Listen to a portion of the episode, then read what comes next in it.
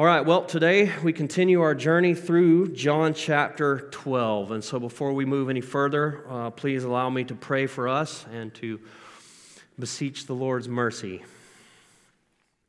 Father, we praise you again and again and again, 1,000 times over, Lord. We thank you for the time already that we have had to sing and to pour our hearts out in adoration, thanksgiving, devotion, and song congregationally, corporately. And I thank you that now, Lord, our worship continues as we humble ourselves before your living word. And we come hungry, Father, we come needy, we come recognizing that we need to hear from you. And we trust that your Holy Spirit will minister to our hearts and challenge us and convict us. And I pray that you would be exalted to the highest place here in our presence, in our hearts, in our lives. And we thank you in Jesus' name. Amen.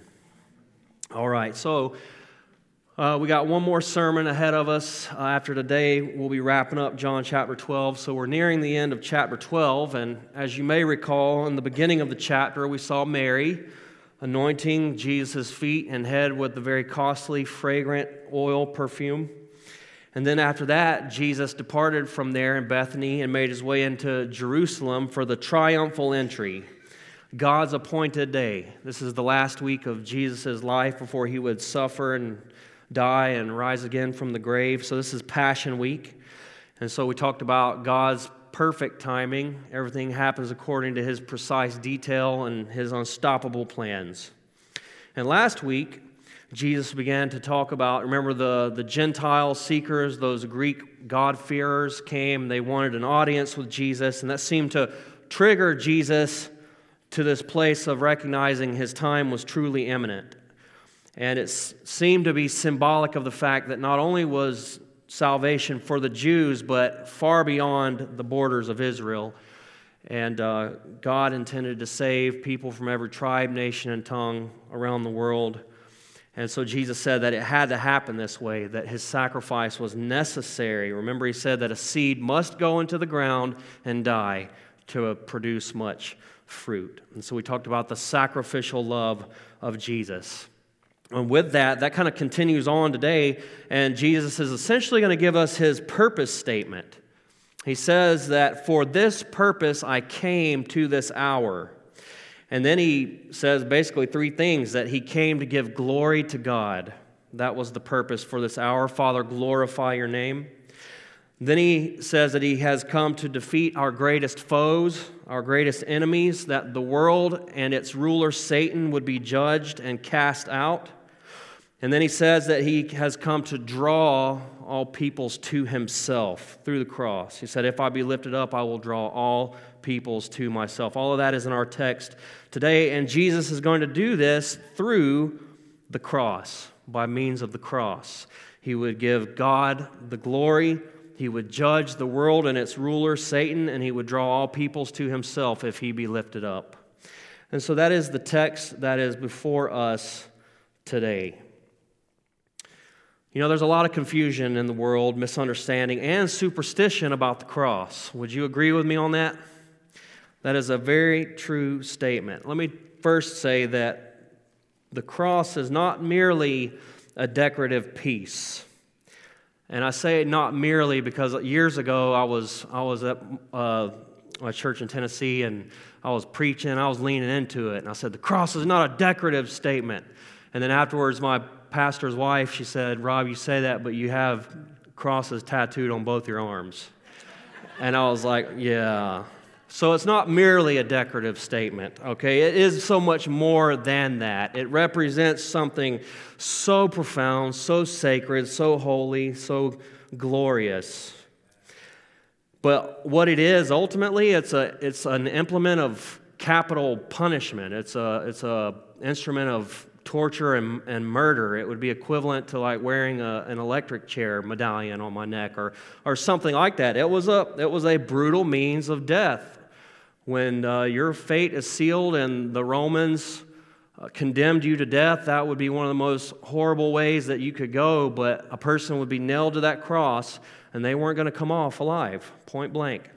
It's been said, I think Leonard Ravenhill said, one thing you knew about a man carrying a cross out of town is that he wasn't coming back, point blank.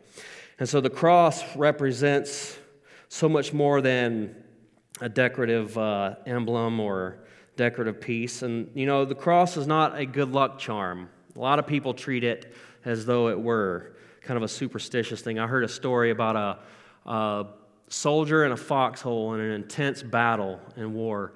And he looked down in the dirt beside him and saw something kind of slightly buried in the dirt. He pulled it out. It was silver. It was a little cross. And so he's wiping it off and looking at it. And about that time, a chaplain dives down into the hole. And he says, "Man, I am so glad you're here. How do we work this thing?" And that's the way oftentimes we may look at the cross, right? You know, the cross communicates something so powerful. It communicates, frankly, our own sin. It communicates that we are a people who have sinned against God and that God himself is a righteous judge who must judge that sin. But it communicates God's mercy and God's grace because God paid the price himself. Our sins were punished there on the cross, there on his own son, Jesus Christ. And it communicates God's love. And it communicates, I would say, our worth to God as well, that he would be willing to pay such a price, such a high and, you know, very valuable price for us. And so I think that's amazing to me. All of those things are communicated there. And you know what? The cross does not ever need to be repeated. It was a once-for-all deal. That's how powerful it was. Jesus died for our sins once and for all, amen? It's not something that has to happen over and over and over. And the cross is more powerful than the most heinous of sins, both nature and volume. I don't care how bad the sin is, and I don't care how much of it a person has committed. The cross is greater. You cannot out-sin the cross. The cross is foolishness to the world, the Bible tells us. It's foolishness to the world, but it's the very power of God. People look at the cross and they think, that's silly, that's ridiculous. They're repulsed by this idea of bloodshed on the cross and how that could somehow make us right with God. And people question it, they doubt it, they reject it, they mock it, but we're told in 1 Corinthians 1 that it is the very wisdom and power of God. The cross is central to the Christian message. Paul said in 1 Corinthians chapter 2 that when he came to them, he knew nothing among them except Christ and him crucified. It was the simplicity and the power of the true gospel. That's what Paul was about. That way, when the power of God went forth, they would know that it was the power of God, and it wasn't in persuasive words or eloquence or human charisma. It is truly the power of the cross, and it's central to the Christian message. We are to be identified with Jesus and his cross. We are a people of the cross. Paul said, "I have been crucified with Christ. It is no longer I who live, but Christ lives in me, and the life that I now live in this flesh, I live for the glory of God who loved me and gave himself for me." And so we are to be crucified with Christ. Jesus said that we are to take up our cross daily and live for him. It's daily self-denial. It is dying to ourselves and living for another. And we are to make the cross our only boast. What can we boast in except the cross of our Lord Jesus Christ? And that's exactly what Paul says in Galatians 6:14. God forbid that I boast except in the cross of our Lord Jesus Christ, by which I have been crucified to the world and the world to me. Amen? So all of that is bound up into the cross, and so much more.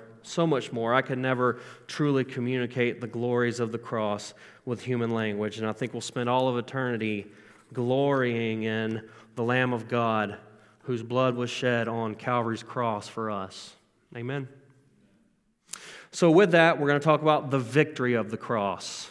The victory of the cross. That's what we're going to be looking at today as we consider this text.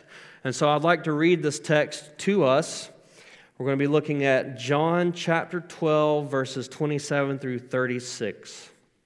And so I will read for us Now my soul is troubled, and what shall I say? Father, save me from this hour? But for this purpose I came to this hour. Father, glorify your name. Then a voice came from heaven saying, I have both glorified it, and I will glorify it again. Therefore the people who stood by and heard it said that it had thundered. Others said that an angel has spoken to him. Jesus answered and said, This voice did not come because of me, but for your sake. Now is the judgment of this world. Now the ruler of this world will be cast out. And I, if I am lifted up from the earth, will draw all peoples to myself. This he said, signifying by what death he would die. The people answered him, We have heard from the law that the Christ remains forever, and how can you say the Son of Man must be lifted up? Who is this Son of Man? Then Jesus said to them, A little while longer the light is with you. Walk while you have the light, lest darkness overtake you. He who walks in darkness does not know where he is going. While you have the light, believe in the light, that you may become sons of light. These things Jesus spoke and departed and was hidden from them. This is the word of the Lord, and may he bless it. So with that, I want to look at point number one, the cross. This is what Jesus accomplished, achieved. This was the victory that he won, and through the cross, Jesus gives glory to God. The cross of Christ gives glory to God the Father. Verse 27, he says, Now my soul is troubled, and what shall I say? Father, save me from this hour, but for this purpose I came to this hour. Father, glorify your name. Then a voice came from heaven saying, I have both glorified it and will glorify it again. Jesus says at this point, he begins to open up the Garden of Gethsemane. That's not recorded for us in John, but leading up to the garden, John gives us some insight, letting us know that the agony had already begun. Jesus is already beginning to be deeply disturbed as he recognizes that his hour is upon him. And I don't think, my soul is troubled. That doesn't really communicate in my mind what's actually going on here. But the word is distressed, agitated, stirred up. You know that passage, I think it's in John 5 at the Pool of Bethesda, where they were waiting for the waters to be stirred up before they could enter in to be healed. The same word, that the waters be agitated. And so this is kind of the idea. Jesus is beginning to be very perplexed, distressed, agitated, stirred up, because he knows the horrors that he will soon face. He knows full well the horror that he will soon face. And it's multifaceted. I mean, Jesus was fully man. Truly man, truly God. He could sympathize with our weakness. He was tempted in every way as we, yet without sin.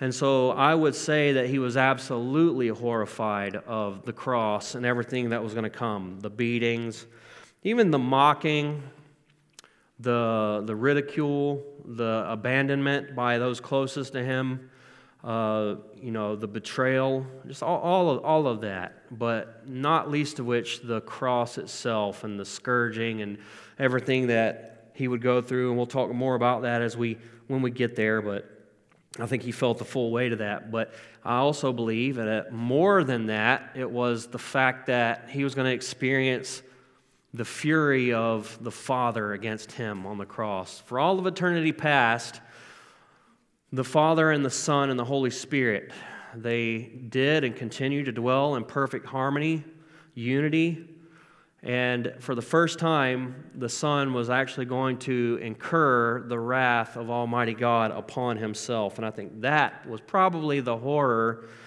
that perplexed or distressed him the most. But I would also add to that the sin weight, the sin guilt of the world that would be on him. I think that would far outweigh the agonies of the cross itself.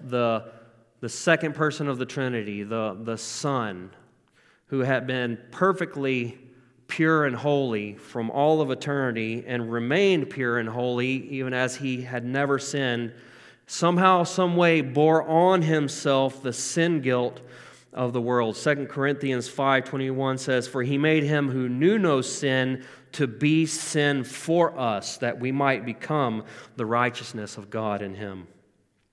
Galatians 3:13 says, Christ has redeemed us from the curse of the law, having become a curse for us. For it is written, cursed is everyone who hangs on a tree. He became a curse. He became cursed for us. 1 Peter 2:24, who himself bore our sins in his own body on the tree, that we, having died to sins, might live for righteousness, by whose stripes you were healed.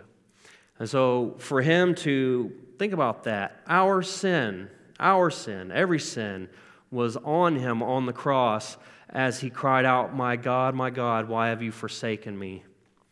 As he suffered the wrath of Almighty God for us because of our sin on him. I think all of that was coming to bear down upon him at this point. And he said that, my soul is agitated, troubled, distressed. But it was not as though Jesus could escape this hour, and he knew that. And that's exactly what he says. Father, what shall I say? Bail me out? Save me from this hour? He said, but this is why I came. Jesus knew what he came to do. He knew why he came. He came to die. He came to die for us. And Jesus was steadfastly resolute in his commitment to fulfill the mission of the Father. There's a prophecy about Jesus in Isaiah 50, verse 7, and it says, for the Lord God will help me, therefore I will not be disgraced. Therefore I have set my face like a flint, and I know that I will not be ashamed. He would not be deterred. This is Jesus speaking. And he is, in Isaiah, saying that God the Father is going to be with him. He's going to help him. He's going to steady him. And his face is set like a flint. Now, we know that's fulfillment. We see that same language even in Luke chapter 9. I love this. Luke chapter 9, as Jesus is beginning to make his way to Jerusalem, he's in Samaria, and says, now it came to pass when the time had come for him to be received up, he steadfastly set his face to go to Jerusalem. His face was set. We sang that line. I don't know if you noticed that in that song, Grace Alone. Jesus, your face was set. And what that means is that his focus, his attention, his determination was laser focused. He would not be deterred from doing the Father's will. Amen? His face was set. He was going to go all the way. And he was going to do it for the glory of God. Jesus surrenders himself entirely to the glory of God. It's a full abandonment of self. I love this. He says, you know what? Father, glorify your name. It's just a release. I'm releasing, okay? I am placing myself into your perfect will, your perfect, loving, heavenly will. I'm trusting you. Even though I know what's coming, I know what I am about to experience, Father, glorify your name. I love that. I don't know. I'm sure we have all kind of been in that place where you don't understand why things are going on, or you know that you're called to do something, and with all your might, perhaps you don't want to, or you're afraid of it, but you surrender yourself to it. Father, glorify yourself. Glorify your name. And then God does reply. The Father replies that he has, and he will do it yet again. This is the third time that that's recorded for us in the Gospels that the Father spoke from heaven. The first was at John the Baptist when he was baptizing Jesus. The second was at the Mount of Transfiguration, and then here. He said, I have glorified it, and I will glorify it again. It has been said that God's glory, I like this, God's glory is his weightiness and worthiness, his beauty and brilliance, his superiority and supremacy, his prominence and priority in the world. That's the glory of God, amen? And Jesus was determined that the world would see the glory of God. And so I think that the way of the cross for us means trying to do the same, trying to live the same way. That was the example that was set for us. Do we live for the glory of God? We need to take inventory of the primary motivations of our lives. What are we living for, folks? What are we living for on a day-to-day basis? Because we're all living for the glory of something. We are all living for the glory of something. And if we're all honest, I think the tendency is to live for the glory of ourselves. That's what's just baked into the human nature after the curse, after the fall. We live in a world that is addicted to self. It wasn't that way when God created the world, Adam and Eve, but it became that way when they chose their own way. They chose to rebel against God, and the curse came. Everything went haywire. And now that which was God-given and God-blessed has become warped, perverted, distorted, twisted. For instance, marriage.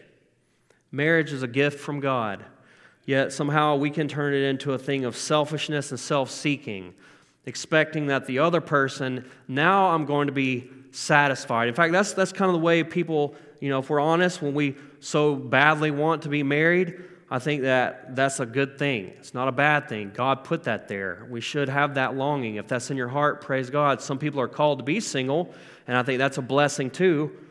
But do not think that marriage is going to finally satisfy you and that now you'll be happy and fulfilled, because you'll find out real quick that that's just not the case. And what you're essentially doing is you're putting that on someone else.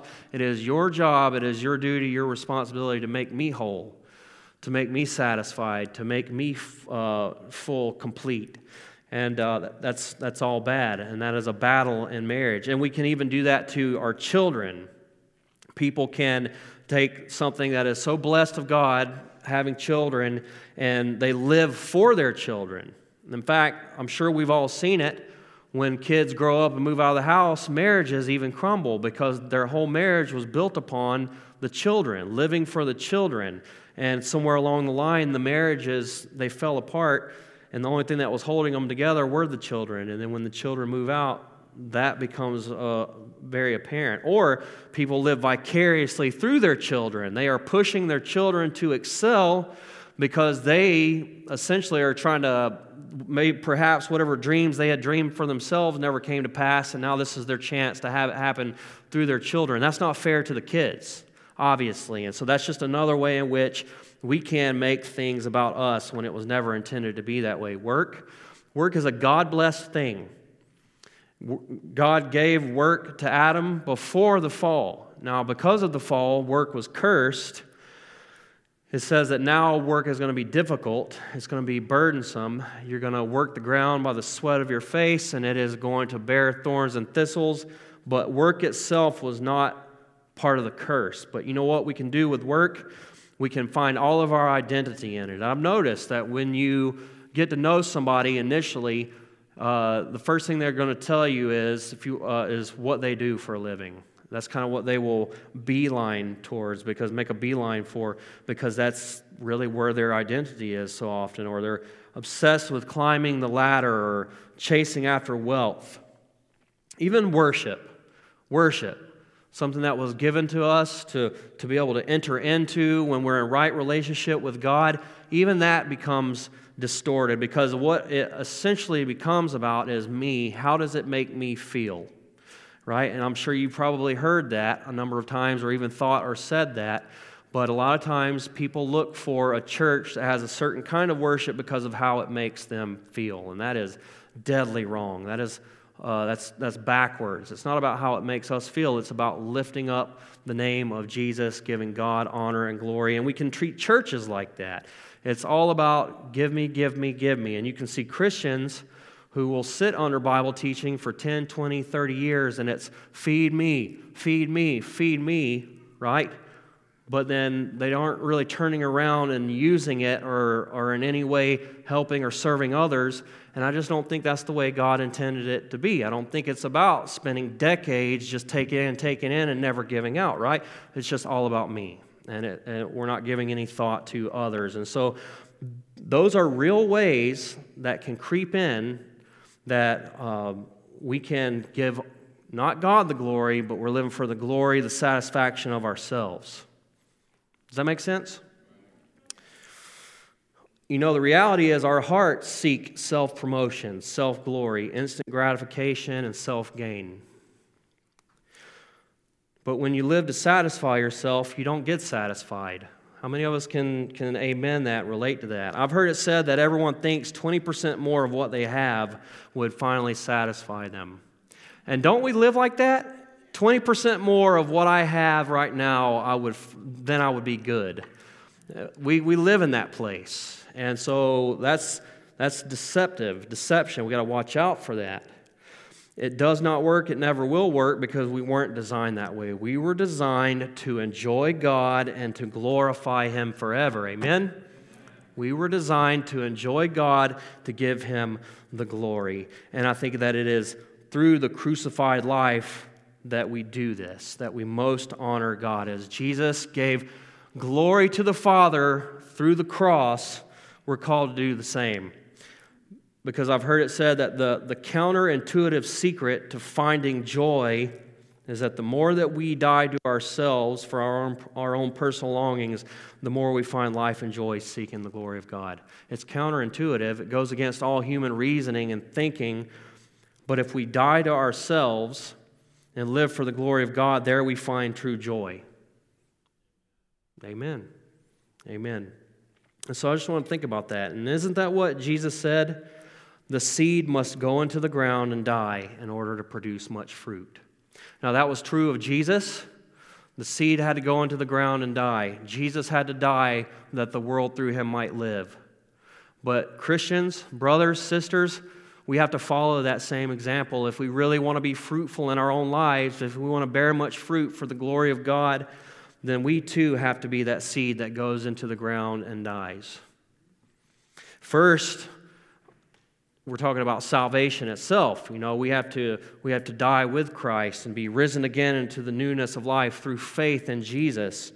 But then life becomes, and I'm not trying to be all doom and gloom here. Oh, we have to, you know, no, it sounds kind of heavy, right?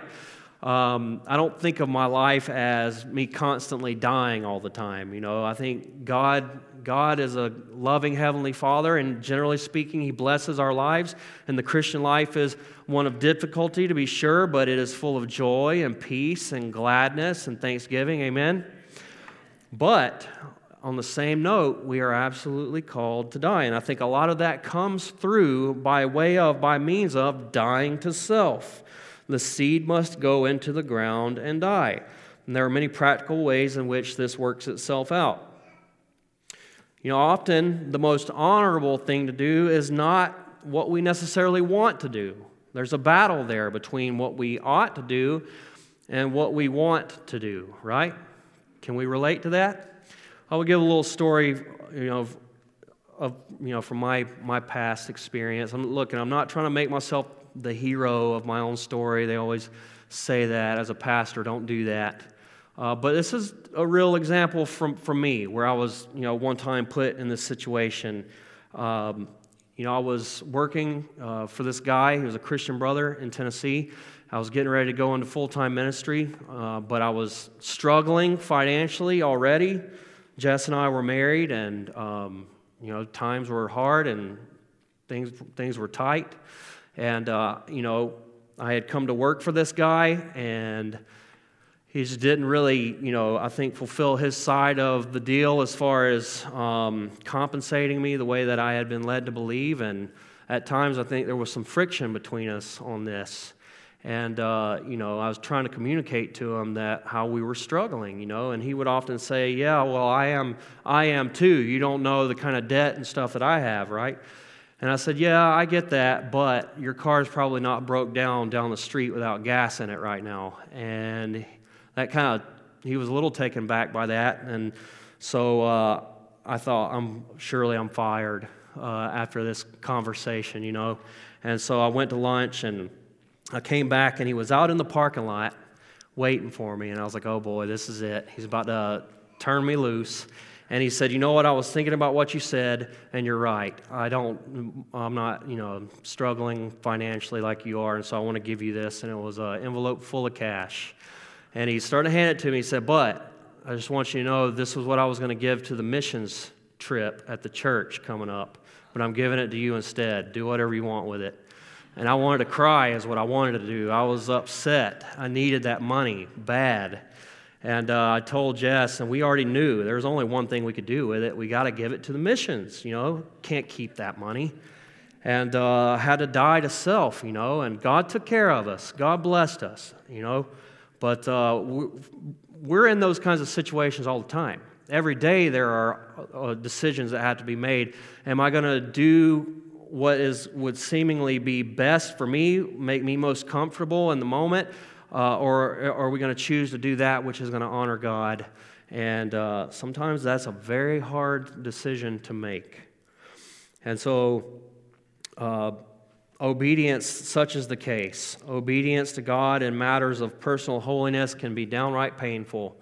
When our flesh is screaming out and our flesh wants what our flesh wants, it is so difficult sometimes to fight that and to say, God, glorify your name. I'm trusting you.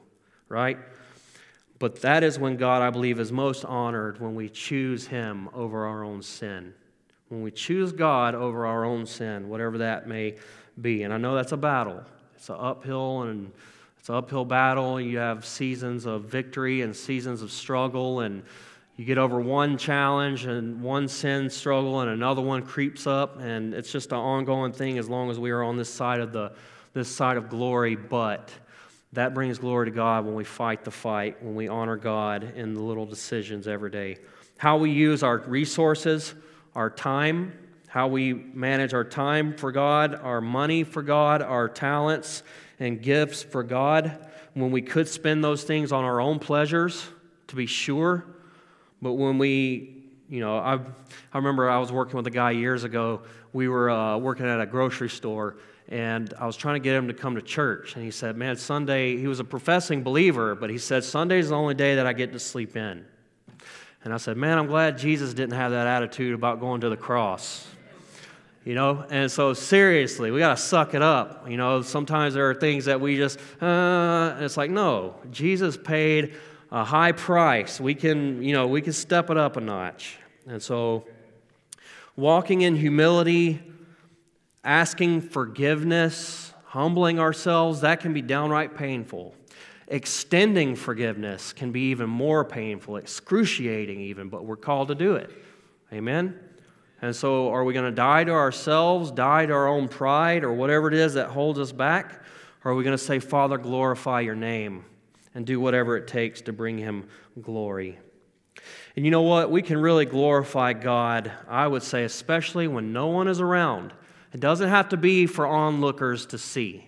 You know what I mean? Sometimes we tend to think that there has to be a crowd to see it. Let your light shine that the whole world may see the works of God and glorify Him. Yeah, absolutely. But I think sometimes we bring God the most glory in the quietness of our own lives and hearts. I've heard it said that the question was asked of a pastor, who do you think the best pastor, preacher is in the world, or has been? And the answer the guy gave was great. He says, whoever it is, we've never heard of him. It's probably somebody that had a congregation of 10 people somewhere in the middle of nowhere, because God keeps his best for himself. He delights in it. And this parallels another question that I had heard asked really well. You know, if there is a beautiful rose in the middle of nowhere that no one else will ever see, is God glorified by that? Absolutely he is, because it's his and he takes delight in it. He's pleased with it. It's beautiful in his sight. It's his creation, all right?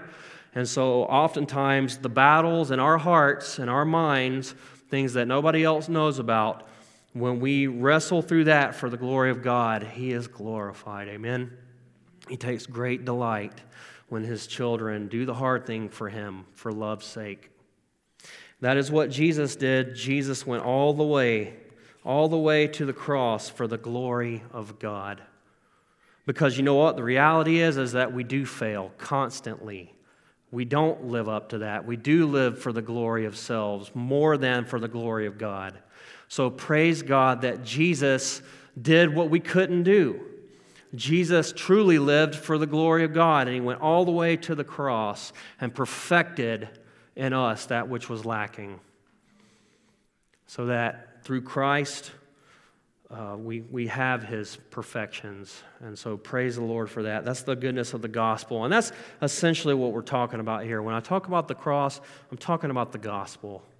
You know, it's what Jesus accomplished through the cross, what the cross communicates. It's the gospel. Jesus died for sin, rose again from the grave. He is the great sin bearer.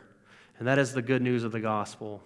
And so for our part, if you trust Jesus and believe in him, call upon his name for forgiveness and salvation, repent of your sins, you receive that forgiveness, and you receive that new life in Christ, born again from above, alive forevermore. And so all of that is bound up in the cross. Well, I spent a lot more time on that one intentionally, and I'll move a little more quickly from here. And we may not even finish the text, but we'll see how we do. So point number 2, the cross of Christ brought defeat to our greatest enemies. Verse 29. Therefore, the people who stood by and heard it said that it had thundered. Others said, an angel has spoken to him. And Jesus answered and said, this voice did not come because of me, but for your sake. And now is the judgment of this world. Now the ruler of this world will be cast out. So it's hard to say what's going on here exactly. I want to say that what we see here is the hardness of hearts on full display. The very voice of God comes down from heaven and someone says, oh, that's just thunder, right? In Acts 2, when everybody began to speak in other languages and proclaiming the glories of God, and all these pilgrims from around the known world were hearing the glory of God in their own language, there were other people standing by and said, oh, they're just drunk, that's all. They're just drunk. And Peter's like, no way, man. It's only 9 o'clock in the morning. Now, I'll say that don't stop some people, you know. But, yeah, that's the condition of sinful men, right? That's our heart. That's not God. No, that wasn't him. And Jesus assures them that this voice came for their sake. It's essentially, it came more for you than for me. And so the question is, how so? And some have said that this was an assurance from the Father to Jesus to help Jesus, to steady and stabilize him, to go all the way ultimately for their sakes, because they would be the beneficiaries of what Christ would ultimately accomplish, right? And that sounds good to me. But Jesus says that now both the world and its rulers are judged. The world and its ruler. The world and Satan himself. I like how one pastor, Skip Heitzig, describes the world. He says the system of thought and ideology controlled by the devil, involving billions of people who are in rebellion against God. The ordered philosophical system poised against God. That's the world. When we talk about the world, obviously we're not necessarily talking about, you know, the planet. We're talking about the inhabitants of it who are under this corrupt, deceived system of thinking and living, philosophically, ideologically, and it is all under the sway of Satan. The Bible describes Satan as the ruler of this world, as even the god of this age, if you will. And so that is what Jesus came to destroy. And he says that through the cross, they would be defeated, that they were defeated. Now, how does that happen exactly? And it kind of raises some other questions. So as I have said before, I think that one of the major ways in which Satan was defeated at the cross is that Jesus takes away his ability to accuse. That's what he does. He stands before the throne and accuses us night and day, we're told. And so there is no accusation against God's elect, those who have called upon the name of Jesus, Paul says in Romans chapter 8. It's been taken away. He's a roaring lion that has been defanged and declawed. You understand? He can still try to gum us to death. And believe me, he can be vicious, you know. He can still do much damage, we know. But ultimately, his power has been removed from him. Now, I heard a good illustration. I like this. Have you ever been stung by a dead bee? You ever had that happen? That's a trip, isn't it? Especially probably when you don't realize that could happen, but you see a bee, you think it's dead, you pick it up, and it stings you, and you're like, it throws you off, right? Well, I would say in a certain way, that's kind of what it's like. You know, Satan has been defeated. His end is certain. And in a lot of ways, his power of accusation and condemnation, him holding us as blind slaves, has been taken away from him at the cross. But on his way to his certain end, he is still doing as much damage as he can do. He can't cause us to lose our salvation. He can't take our salvation. Nothing can separate us from the love of God in Christ Jesus. But his goal is to render us ineffective, to take us out, to destroy our testimony, to cause division, to try to do whatever he can to stop and thwart the work of God and the glory of God. What we are living in, if I haven't lost you already, let's reel it back in. What we are living in is what is sometimes called the now and not yet of the kingdom of God. There are certain realities that we are living in right now that we can say are true of the kingdom of God. The kingdom has come. The king has come, Jesus. He's inaugurated his kingdom at the cross. He's ransomed us, and he has made us loyal subjects of his kingdom and kingship. Amen? Wherever the people of God are, there's the kingdom of God. We are his loyal subjects. But there are certain things that continue on that one day will be no more. When Jesus returns and fulfills his kingdom completely, Satan will truly be cast out. He will be cast down to the lake of fire. And on that day, not only the penalty of sin and the power of sin, but the very presence of sin will be no more. It will be cast out. And so we live in this in-between place where Satan has been defanged, if you will, to a degree, and the kingdom is now but not yet. And so we look for the day when Jesus returns, amen, to set up his kingdom. But you need to know that, folks. You need to know that. I know that we struggle. I know that we doubt. I know that we have fear. I know that we have sin. But look, Satan does not have claim to us anymore. He does not have claim to us like he used to. We used to be slaves of sin. We used to be children of Satan. We used to be dead. We used to be totally hardened and calloused and opposed to God under satanic blindness. And that has been taken away by the cross. Amen? And one day we will stand in complete glory. And so, I just think even the struggle, I talk about this a lot, but even the struggles that we experience, glory to God. Because when I was outside of Christ, there were no struggles. I just lived in my sin with full and reckless abandonment. And I gave no consideration to the things of God or his goodness or his holiness. And so now the very fact that there is a battle tells me that Christ is in me, that I am alive by the Holy Spirit, and I'm fighting the battle. Amen? And one day, the battle will be completely won, and there will be no more sin, no more sickness, no more death, no more sorrow, and that is because of the victory won at the cross. And this brings us to our last and final point, that the cross of Christ brings salvation to God's people. They will be called, they will be drawn. He says that if I am lifted up, I will draw all peoples to myself. This he says, signifying by what death he would die, verses 32 and 33. And so, some understand being lifted up as meaning praising and exalting. Jesus says, if I be lifted up, if I be praised, if I be worshipped, if I be exalted, I'll lift all peoples, draw all peoples to myself, right?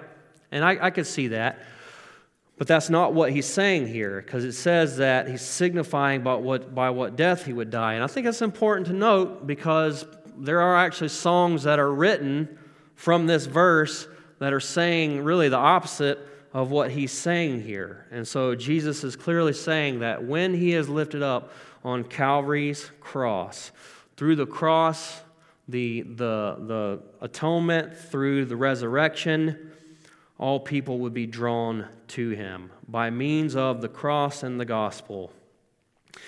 Now, this doesn't mean that every single person in the world is going to be saved. We know that, right? Narrow is the way that leads to life, and there are few that will find it.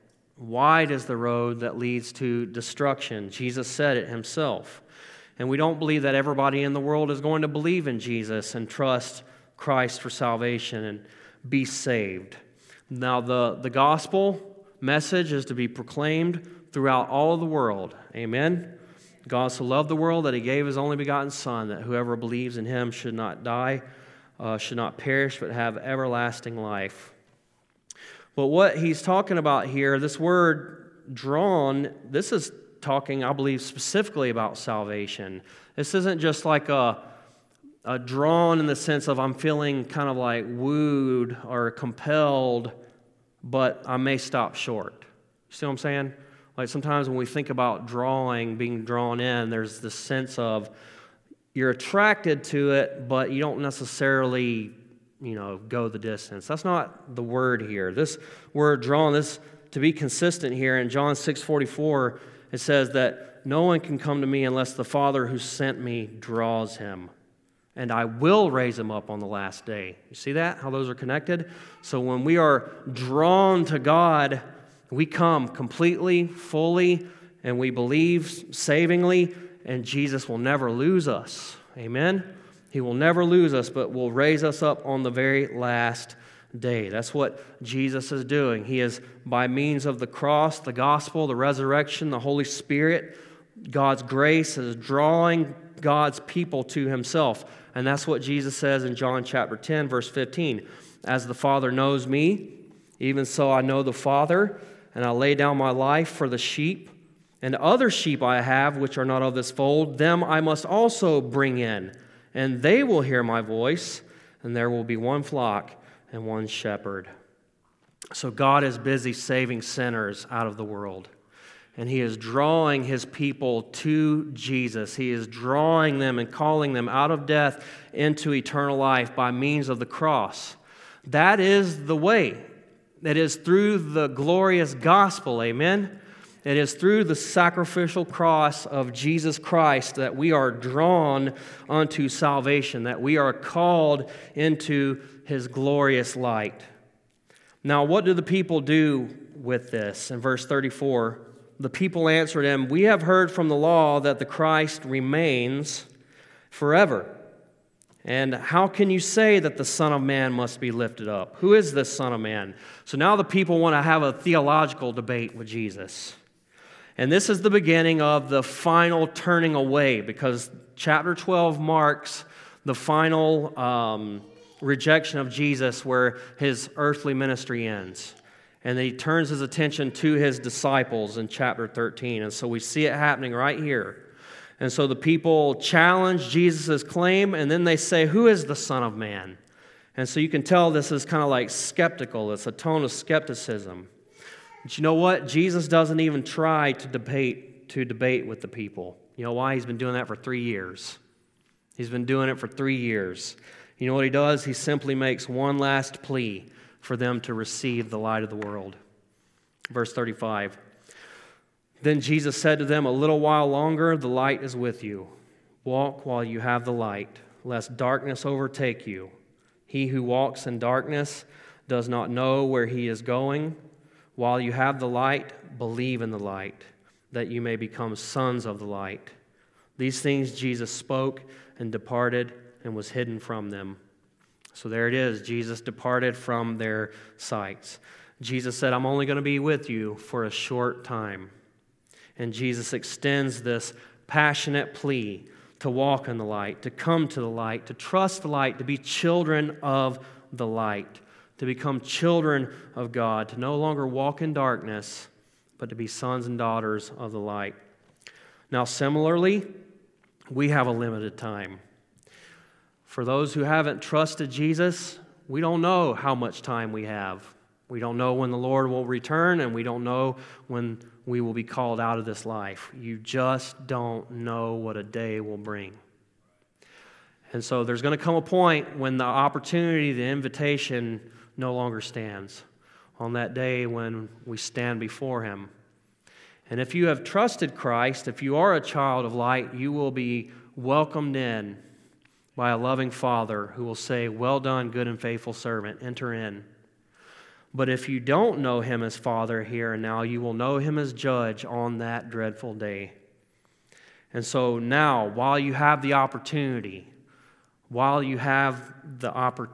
today is the day of salvation. Call upon his name. Become a child of the light. Jesus is the light of the world, amen? And as long as you are in him, you will not walk in darkness because you have the light of the world. It's as simple as saying, "Jesus, I need you. Forgive me. I have sinned. I have sinned against you. I have sinned against God, and I need your forgiveness. And I'm going to turn away from my old life. I'm going to turn away from those things that hurt your heart, and I'm going to walk with you. Help me. Fill me with your Spirit. Save me. I want to be born again." That is the beginning of it all. And so if you don't know him, you can know him today, and you can pray that prayer right in your own heart and mind, right where you sit, or if you're watching online right now. Jesus says, "Come. Come while you have the opportunity. Come, for now is the day of salvation." Amen? Amen. All right, well, let's pray. We love you, Lord. We thank you for the cross, the glories of Calvary, there where our glorious and precious Savior died for our sins. You rose again from the grave 3 days later, declaring victory. Victory over Satan, victory over the world, victory over sin and death. We are delighted to be called yours, to be called children of the living God. Thank you for the victory of the cross. Help us to live for your glory. Lord, help us to live our lives in the way of the cross. The seed must go into the earth and die, that it may prosper, that it may bear much fruit. May we be fruitful Christians for you, Father. In Jesus' name, amen. Shall we stand? We're not going to have a song today. Pastor Dan's in the children's ministry, but I just want to send us out with a blessing.